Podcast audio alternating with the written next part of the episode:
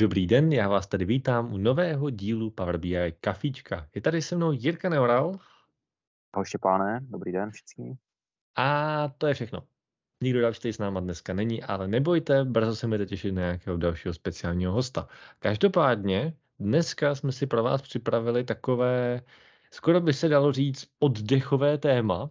No a to jsou, dalo by se říct, worst case věcí, nebo worst practices ve vašich datových modelech.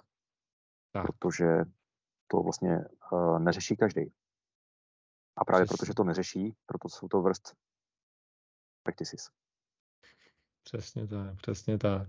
To znamená, uh, to, co nás vlastně zajímá, je, nebo jsou taky ty typické problémy, se kterými se člověk potýká, uh, pokud si třeba nepřenastaví Power BI, nebo se nezamýšlí úplně do detailu, co přesně se tam může dít na, na pozadí vašeho modelu. A zároveň občas se tady dějou i nějaké jako různé problematiky, o kterých si člověk třeba vůbec neuvědomuje, že by se mohly dít. Takže asi tak zhruba. A mohli bychom použít hezké české slovo třeba nešvar. Dobře. Nešvary v datových modelech. A mohli bychom okay. tuto epizodu. Dobře, takže nešvary v datových modelech. Tak jo, Jirko, jaký je tvůj první nešvar, který máš na seznamu? A teď nemusí to být nešvar, který mají tvoje modely, ale spíš se kterým se potkáváš, nebo který tě napadne. Takový, se kterým se potkávám a, a potom se těžko odbourává, když přijdeš k hotovému reportu, tak jako první věc mě napadne, a byla to v podstatě inspirace pro tuto epizodu, uh, tak to jsou auto date time, intelligence uh, v rámci datového modelu, automaticky generovaný uh, kalendářové hierarchie, které jsou schopné poměrně solidně uh, nafouknout ten datový model a přidaná hodnota neodpovídá konzumovanému místu ve velkých faktových tabulkách. Počkej, počkej, počkej, on to ještě někdo používá. Já jsem myslel, že to už jako prošlo všema kuloárama takovým způsobem, že to už uh, se vypíná by default, když poprvé otevřu Power BI. Jsem si právě, že je ten největší nešvar, uh, že to není vyplý by default. No, OK. Ale takže tím pádem říkáš, že se s tím stále setkáváš. Stále se s tím setkávám a když přijdu k nějakému klientovi, kde mám otevřít hotový datový model, tak uh, stalo se mi v nedávné době, že těch kalendářů bylo to postavené CRM a bylo jich tam opravdu spousta.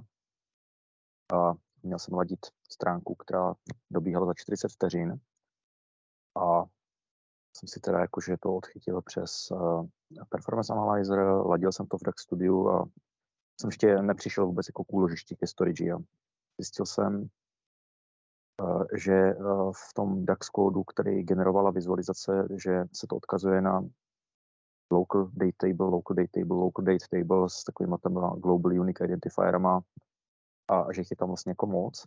Mm-hmm. No a zkusil jsem teda jenom tuhle jednu pomalou stránku uh, přeuložit ten datový soubor už s vypnutýma automaticky generovanýma uh, kalendářema dělat centrální a, a předělat ten vizuál. No.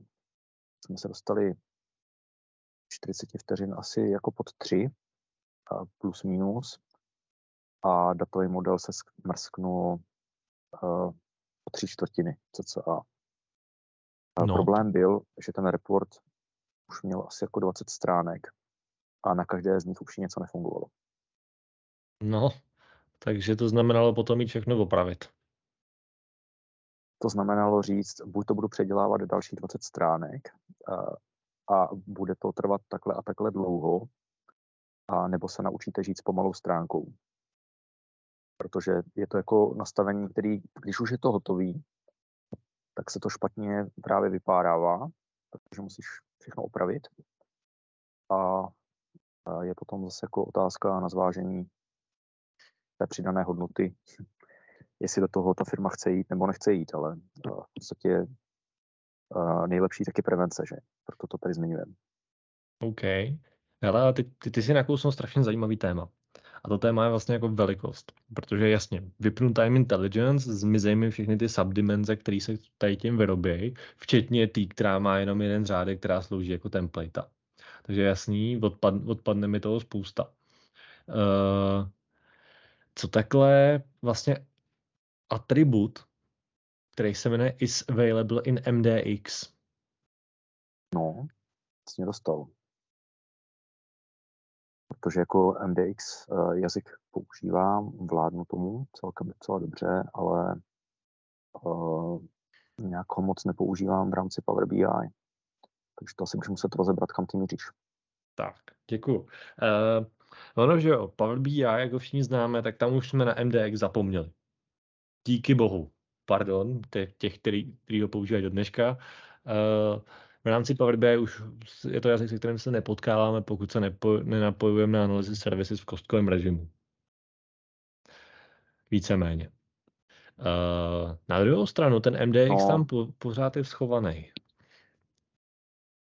Uh, on je tam schovaný kvůli tomu, že vlastně MDX jazyk vznikal v té době analýzy services multidimenzional, jak jsi zmínil, a nativní klient uh, pro něj byl Excel, který je schopný ano. multidimenzionálně pracovat. Něco dávat na řádky, něco dávat na sloupce, vracet buňky.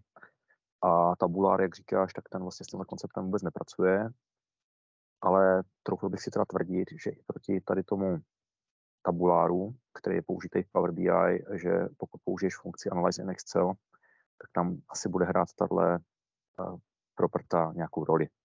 Naprosto, absolutně deseteček správně. Uh, ono sice jako my už dneska ten MDX nepoužíváme, ale naprosto přesně, jak řekl Jirka.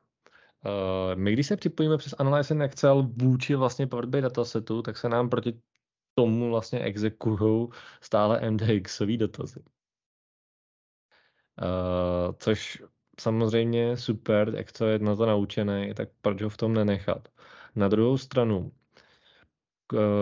je tady atributa, která je vlastně v rámci každého vašeho sloupce nativně zapnutá a právě se jmenuje i, uh, is available in MD, MDX, což je speciální atributa, která říká, že daný sloupec tím pádem bude použít i v tom Excelu. Uh, vzniká kvůli tomu na pozadí specifický slovník, který není úplně malý. Kvůli tomu, aby tady to mohlo fungovat. A pokud třeba neplánujete ten model a priori používat při Analyze Excel, tak je dobrý zamyslet se, jestli nejs, není dobrý vypnout vlastně tady ty atributy, speciálně třeba na klíčích, který tam stejně na 90% asi nepoužijete. A ono to může mít docela drastický dopad. Eh, takový příklad za předpokladu, že bych měl Power BI model, který má 6,27 GB, což znamená opravdu už jako krásný velký model. Tak potom, co vypnu jenom na klíčích tady tu is available in MDX, tak se můžu dostat třeba na 5,43 GB. To znamená, to je vlastně o 800 MB dolů. Jenom tím, že jsem vypnul jako jednu propertu. Má to svoje ale. Ale nevíš náhodou, No. A chtěl jsem se jenom zeptat, jestli náhodou nevíš, jestli to je dostupný i v SQL Server Analysis Services Tabular v serverové variantě. To se přiznám, že ti nepovím. Vím, že to je v Power BI, vím, že se to k tomu dá pro, prochroupat tabular editorem, protože nativně ti to taky nenechá jako jenom tak samozřejmě do toho vstoupit. Takže to není vlastnost, která by byla vystavena nějakým způsobem přes uh, uživatelský rozhraní, že? Tak, není. Je to prostě věc, kterou je potřeba uh, opravdu jako explicitně vypnout. Dokonce pokud někdo používáte v rámci Tabular Editoru ten krásný skript, který připravili uh, Microsoftí vývojáři, to znamená uh, best practices, tak tady ten atribut tam mezi nimi svítí, že vás na to upozorňuje, ale na tohle si dejte bacha. Teďka uh, řešil právě nějakou analýzu poněkud většího datového modelu a problémy s pamětí na Server Analysis Services Tabular, tak si říkám, jestli bych si nemohl pomoct i touhle propertou, ale to možná můžeme rozebrat v nějaké další epizodě, jako samostatný ladění velikosti modelu. Já si myslím, že určitě. Pojďme teda zpátky a pojďme se uh, podívat na nějaký další nešvar, který v těch modelech vlastně potkáváme. Uh, já si myslím, že vedle krásného nešvaru z Time Intelligence se jich totiž nachází spousta. A nemusím chodit ani moc daleko. Já se na chvilku zdržím u toho jména. Uh, toho celého vlastně jako Auto Date Time Intelligence. No tak ten date time je sám o sobě jako velmi krásný nešvar, který v modelech potkávám velmi často. A je to nešvar ten, že, nechá, že se nechá v rámci toho modelu sloupec date time dohromady. Uh, má to občas své opodstatnění, na druhou stranu, pokud bych jeho rozdělil na dva sloupce, to znamená, měl bych date odděleně a time odděleně, tak mi zákonitě bude klesat kardinalita. Proč? No tak protože za den, nebo když vezmu jednu hodinu, jedna hodina má 60 vteřin, teda 60 minut, jedna minuta má 60 vteřin, to je 3600 variant, který mi můžou spadnout za hodinu. Mám 24 hodin, tak mám prostě poměrně vysoké množství těch permutací, které v tady tom budou existovat, nehledě na to, že když tomu připojím datumy, které v podstatě nějakým způsobem naskakují, tak to, že mi budou vznikat duplicity v daném sloupci, je v podstatě nízká pravděpodobnost. Asi jasně, občas budou, ale není to tak častý, když rozdělím ty sloupce a budu mít jenom date time, teda budu mít jenom date a budu mít jenom time. No a můžu mít dvě další dimenze, které na to připojím. Tak určitě i ovlivníš velikost slovníku přes to daný sloupec uh, de facto a tabulce. Ono vlastně historicky, tak se tady ten nešvár řešil i v datových skladech, kdy do SQL Server 2005 uh, datový typ date neexistoval a samostatný time. A existoval jenom date time a tudíž se to předělávalo na, ty integerové klíče, se kterými se v dnešní době můžeme setkat taky, že to je ve formátu rok, rok, rok, rok, měsíc, měsíc, den, den. Právě díky tomu, aby se to dalo vůbec jako navázat na dimenzi od dat, datového typu SQL Server 2.8 už to nebylo tak významný, protože mm-hmm. integer vlastně zabírá 4 bajty a datový typ date jenom 3 tudíž tam šlo i o tu velikost, že vlastně date time zabíral 8 nebo kolik, já už si to nepamatuju z hlavy, no. ale úplně stejný problém a řešilo se to integerama. No a ono, uh, možná jenom jednu věc, abychom ještě vám upřesnili, tak v tu chvíli vy, když uděláte si explicitně máte jenom date a jenom time, tak ten date stejně na konci bude uložený jako date time. Jenomže do timeu se všude nasázejí nuly. Jenom tak jako na doplnění ale určitě ta velikost slovníku, že jo. A hlavně no, možnost no. provázat to na dimenzi, protože je přece něco jiného, jestli máš eh, ve faktech uh, datum a 13.30, anebo jestli tam máš datum a 00, prostě ty dvě tabulky se ti nenavážou, protože tak, přesně, jako ten přesně. automatický generovaný, ne tak. automaticky generovaný, ale kalendář jako centrální časovou dimenzi. Zároveň už jsem se setkal i s tím, že si tam někdo nechal ten date time, to znamená opravdu bylo tam 1. 1. 2020 a u toho bylo 13.30 a připojil to na normální datumovou dimenzi, takže tam bylo 1. 1. a spojil to. Říkal, je dobrý, vazba se mi vyrobila, bude to fungovat. No, jenom, že mu to fungovalo jenom, když měl rozevírač mezi a měl vybraný nějaký ještě jako jiný datum, který byl potom prvním prvním. Jakmile bylo jenom vybraný o prvního první, tak to nemůže fungovat, protože jak jsme řekli, v tu chvíli tam je 0,0, takže půlnoc. Takže tam... To prostě rozdělí hodnoty. Tak. Takže opravdu jako, a ten slovník na pozadí zabírá velké množství místa a čím víc vlastně těch variant tam je, tak i pro tu výpočetní náročnost to pak mnohem složitější to spočítat. Kdykoliv, když využíváte jakýkoliv iterátor, tak je potřeba, abyste vlastně iterovali přes co nejmenší množství hodnot. Takže pokud budete iterovat přes prostě sáhodlouhý seznam, bude to zákonitě pomalejší. No, jak říkáš, to s tebou souhlasím. Jako další nešvár, tak bych řekl, a je to vlastně daný leností nás vývojářů, tak je uh, vzít do toho datového modelu ty data na té granularitě, uh, jaká je nachystaná v té tabulce pod tím a ideálně jedna ku jedné bez toho mám tam nějaký sloupec, který vlastně nepotřebuju, ale proč bych ho vyhazoval, že? Prostě Jasně. nalej to, to tam celý jedna ku jedné. Ono se to někdy bude hodit. To je přesně argument, který většinou na pozadí je schovaný, že ono se to někdy bude hodit. Kolikrát se to někdy hodilo, no tak asi tak minus dvakrát. Jo, jo. Uh, teďka třeba zase na současném projektu, tak dělal jsem analýzu velikosti modelu, kterou ovlivňuji, velikosti slovníků a co někde vlastně žere místo a mám tam částka přepočítaná nějakým kurzem a částka v lokální měně. Jak říkáš, někdy se ta částka v lokální měně bude hodit. A teď zjišťuju, že zabírá 10% celé největší tabulky, která zabírá 20% celého modelu a zjišťuju, že už je to jako druhý rok a že pořád ještě jsme se nedostali do stavu, někdy se to bude hodit. Tak. Jako uh, speciálně, když jako Power Query, teď se budu držet jako Power BI pokud možno cloudovýho, uh, vám umožňuje kdykoliv ty sloupce následně se přidat, tak je prostě nejjednodušší si to připravit do nějakého bodu, kdy už tam máte ty transformace připravený a fakt tam nechat jenom ty sloupce, které explicitně potřebujete. A až potom, když ten bod nastane, tak vyjdete o to jedno patro vejš. Řeknete, dobrý, nechám tady o jeden, věj, o jeden sloupec navíc. On propadne dolů. Ale jako nechávat tam sloupce, co by kdyby, není nikdy dobrý nápad. Speciálně na a faktovce. Taky není dobrý nápad. Není do řeči.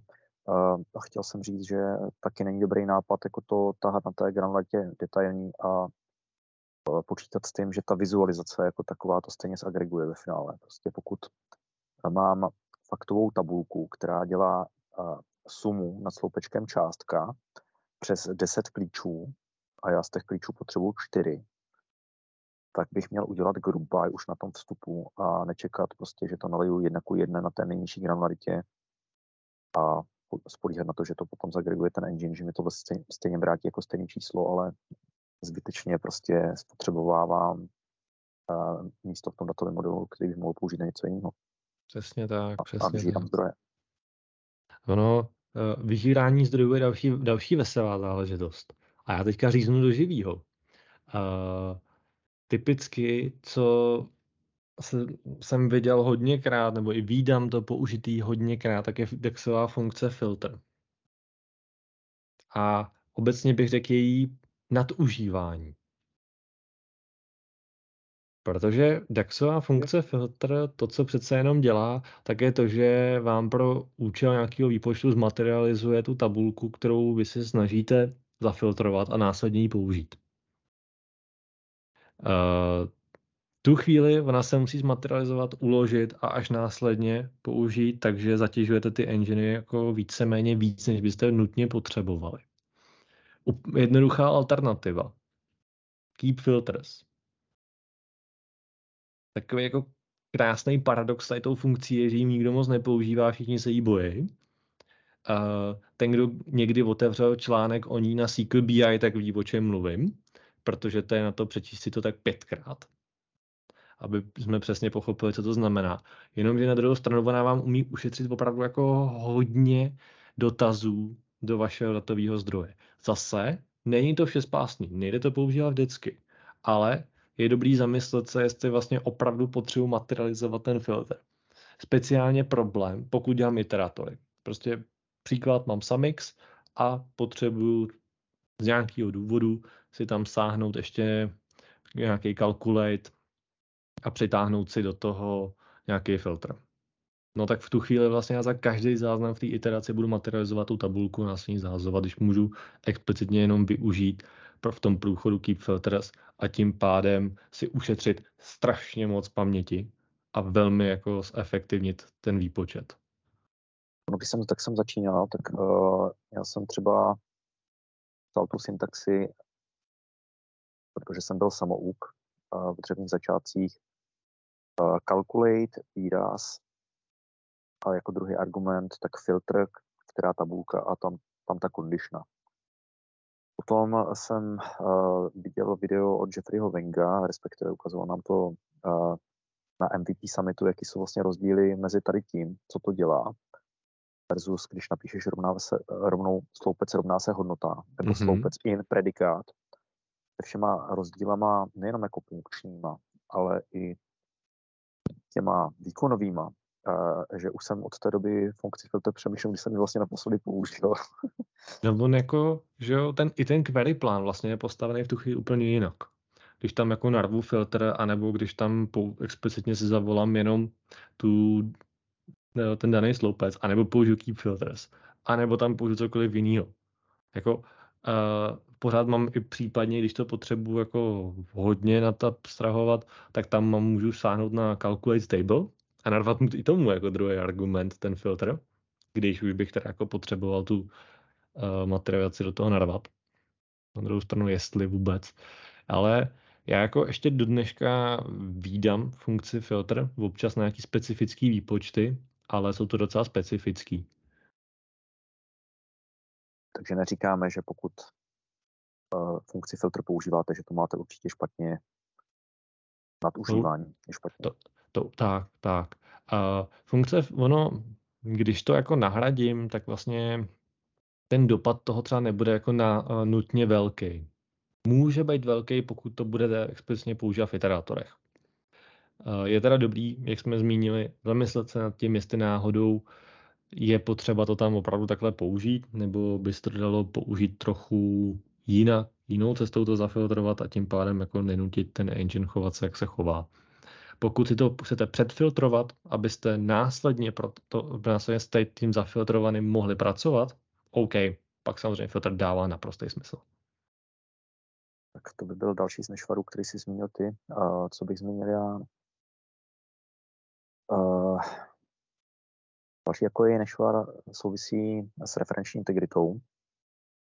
A sice Nemám úplně čistý data, protože to tahám ze dvou zdrojů, který nemají podchycenou referenční integritu. A ono mi to nabídne to uživatelské rozhraní použít vazbu many to many a ideálně ještě s obousměrnou vazbou. Hmm. Co jsme řekl k takovému problému.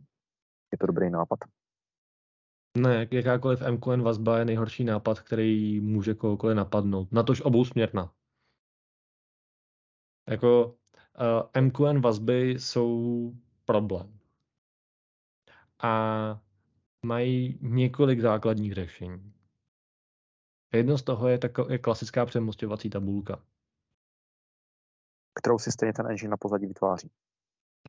Jenomže on si musí dopočítat vlastně v ten okamžik, kdy vy si o to požádáte. Takže prostě musíte udělat strašně moc věcí.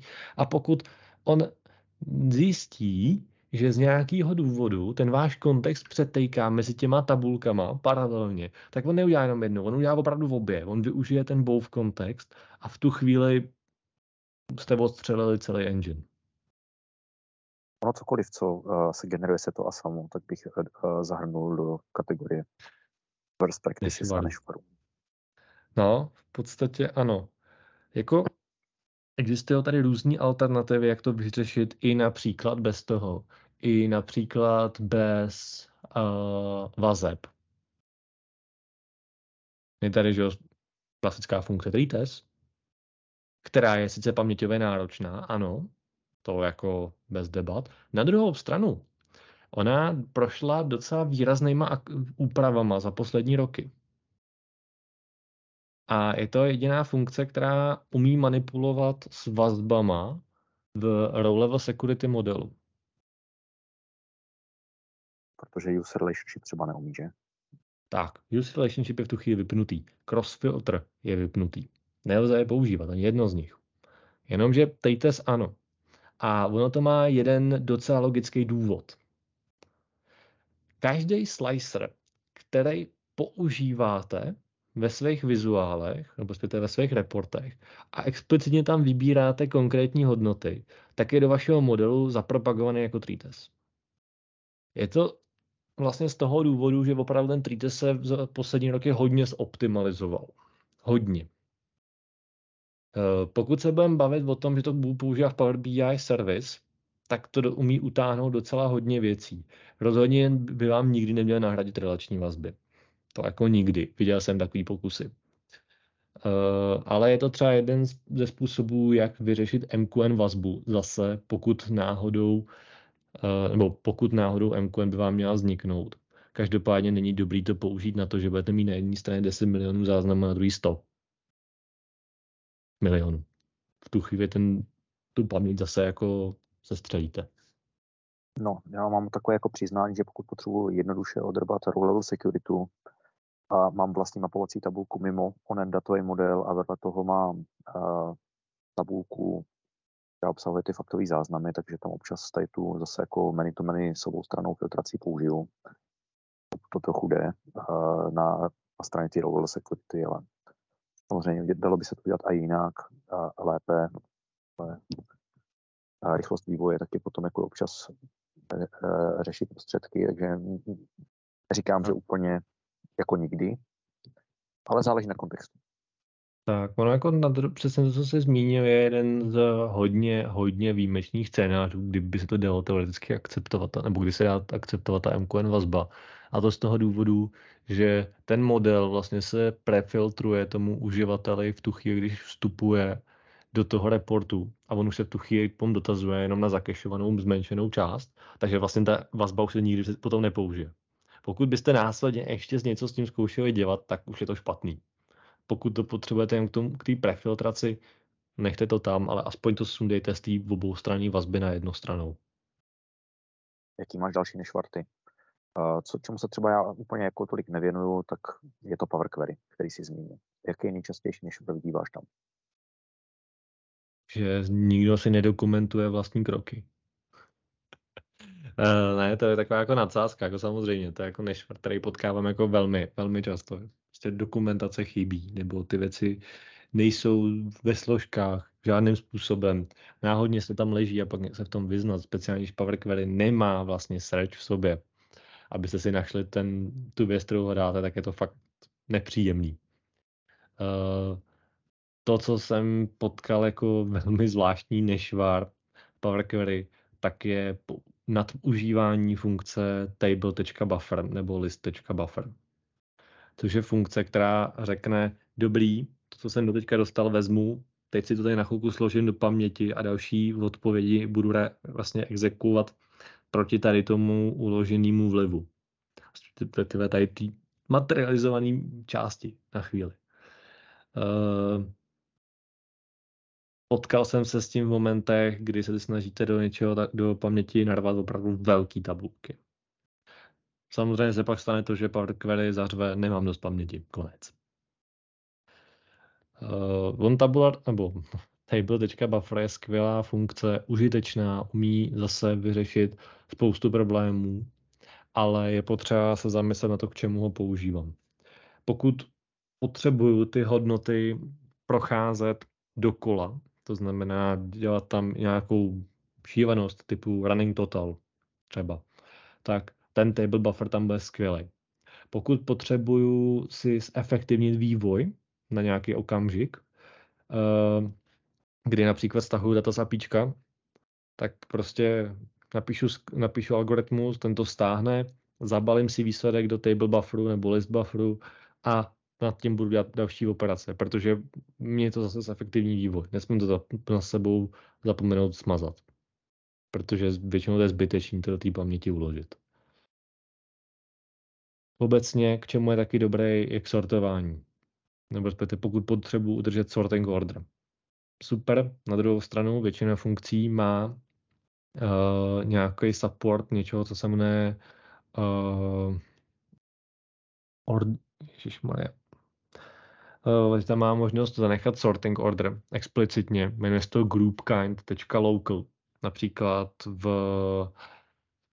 table.group, to je, to znamená v klasickém group by, je možnost, když potřebuji, aby fakt to bylo exekuovaný v tom stylu, ve kterém jsem to měl zafiltrovaný, tak využít tohle. Využít ten table. Uh, pardon, groupkind.local, tím pádem on říká dobrý local, takže ta lokální varianta, která prošla filtrem, tak už tady takhle bude chovat. Dobře, tak budu se tvářit, jako že jsem tomu rozuměl a naštěstí naši posluchači nevidí, jak se tváří. Ale určitě si tady vymenoval spoustu věcí, které jsou relevantní pro ty lidi, kteří Power Query užívají a já, jak jsme se párkrát bavili, tak já si tu přípravu dělám ve skvelku, protože každý to má nějak. Přesně tak. Ale hele, jeden takový nešvar, který se k tomu váže. Když si připravuješ SQL a potřebuješ vyrobit sloupce, tak v SQL, že jo, řekneš, tady bude sloupec, bude se takhle jmenovat, tady bude sloupec, bude se takhle jmenovat. A jenom vlastně už na začátku definuješ, jak se to bude chovat. Jak se, co čím se to naplní, násobení, sčítání, bla, bla, bla, podobní srandy. A Power Query ti nechá udělat za každý sloupec nový krok. To znamená, já musím projít všechny, všechny řádky a vyrobit nový sloupec. Projít všechny řádky, vyrobit nový sloupec. Projít všechny řádky, vyrobit nový sloupec. Nedělám to simultánně. To je strašný nešvar všech modelů.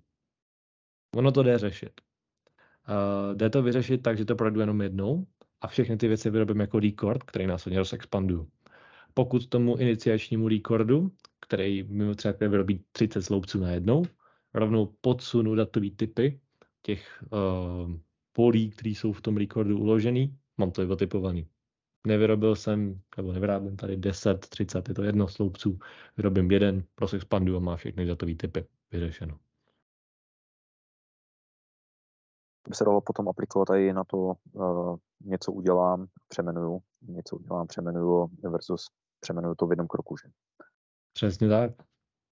Jako, uh, Power Query je krásná klikačka, ale jakmile už s tím chci řešit nějaký sofistikovanější zadání, je potřeba už na tím přemýšlet trošku programátorsky. Plus je to teda case sensitive a to mi vadí. To je dobře, to je case sensitive. Já opět vidím, jak by někdo napsal text malým písmenem na začátku, pak dal tu tečku a řekl from. Text s malým písmenem na začátku je datový typ. Text s velkým písmenem na začátku je knihovna. To je vše. No dobře, tak jsi to nějak obhájil pro sebe. Kdyby to nebylo case sensitive, dali by se vymyslet dvě funkce, které by měly každá jiný účel a nebylo by to tolik zmatečné, ale Mohl by to být type.text a zabalit to tím. On, říkám to takhle blbě, on totiž je. Hmm. Ale pak by, pak by už to opravdu jako se blbě četl, by to byla závorka, over závorka, over závorka a měli bychom do nekonečna. Jsme tady těch našvarů projevili docela dost, co myslíš? Já si myslím, že bychom těch nešvarů našli i celou další řadu, uh, ale myslím si, že to asi teoreticky v tuhle chvíli stačí a můžeme někdy udělat pokračování a vytáhnout nějaký další nešvary, jako třeba proč je vlastně blbý nápad vůbec někdy používat oboustranní vazby. K těm oboustraným vazbám jsem si ještě vzpomněl potom vlastně, že pokud máš kompozitní model, kde kombinuješ různé zdroje, tak tě to donutí použít many-to-many vazbu, protože nejsi schopný zajistit referenční integritu mezi zdrojema. Tak počkej, to je MQN vazba. To je jasný, tam... Ale že v obou stranou ještě, no. Ale máš stranou, naprosto... Jo, jo, jo. Ale máš naprosto pravdu. Jako kompozitní modely, to je téma samo o sobě. Myslím si, že to si necháme na nějaký další díl Power BI kafička, protože o, o těch by se dalo taky mluvit dlouho.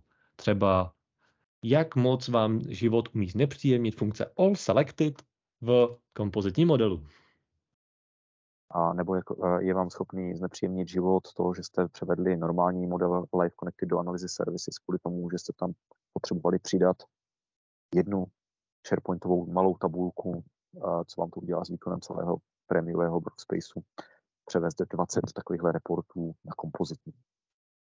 No, ty si řekl zakázaný slovo, to je SharePointová tabulka. To, samý, to, to samo o sobě sundá prémiovou kapacitu. Ale nemůžeme přece říkat, že používání SharePointu je nešvar. To nikdo neřekl. To nikdo neřekl a vůbec to nikdo ani nenaznačil. Ale jako takhle, já, já proti SharePointovým tabulkám nemám vůbec nic, pokud jsou aspoň připojení přes Power Query v pořádku. Jenomže, jakmile šáhnu na klasický konektor, který k tomu je určený, tak to v pořádku není. Hmm jsem teďka něco na SharePointem řešil a polovinu tabulek mi to vlastně ani nechtěl najít, tu polovinu listů. Ne, na si neměl opravný, nebo byly uložený vedle? No, uh, byly spíš jako nalinkovaný, byly uložený vedle. No, tak. Ale tak samozřejmě, že jsem se s tím popasoval. Ale jak jsme řekli, tato epizoda už je poměrně dlouhá, takže asi o tom potom a můžeme tak jo, druhou takže... než, nešvarovou. Tak jo, takže nešvar číslo dvě někdy uděláme taky. Každopádně teďka děkujeme vám všem za pozornost. Jsme rádi, že jste si poslechli tento díl našeho podcastu. Budeme se na vás těšit u dalšího společného dílu. Ahoj Jirko. A díky, ahoj Štěpáne, naschle, ahoj.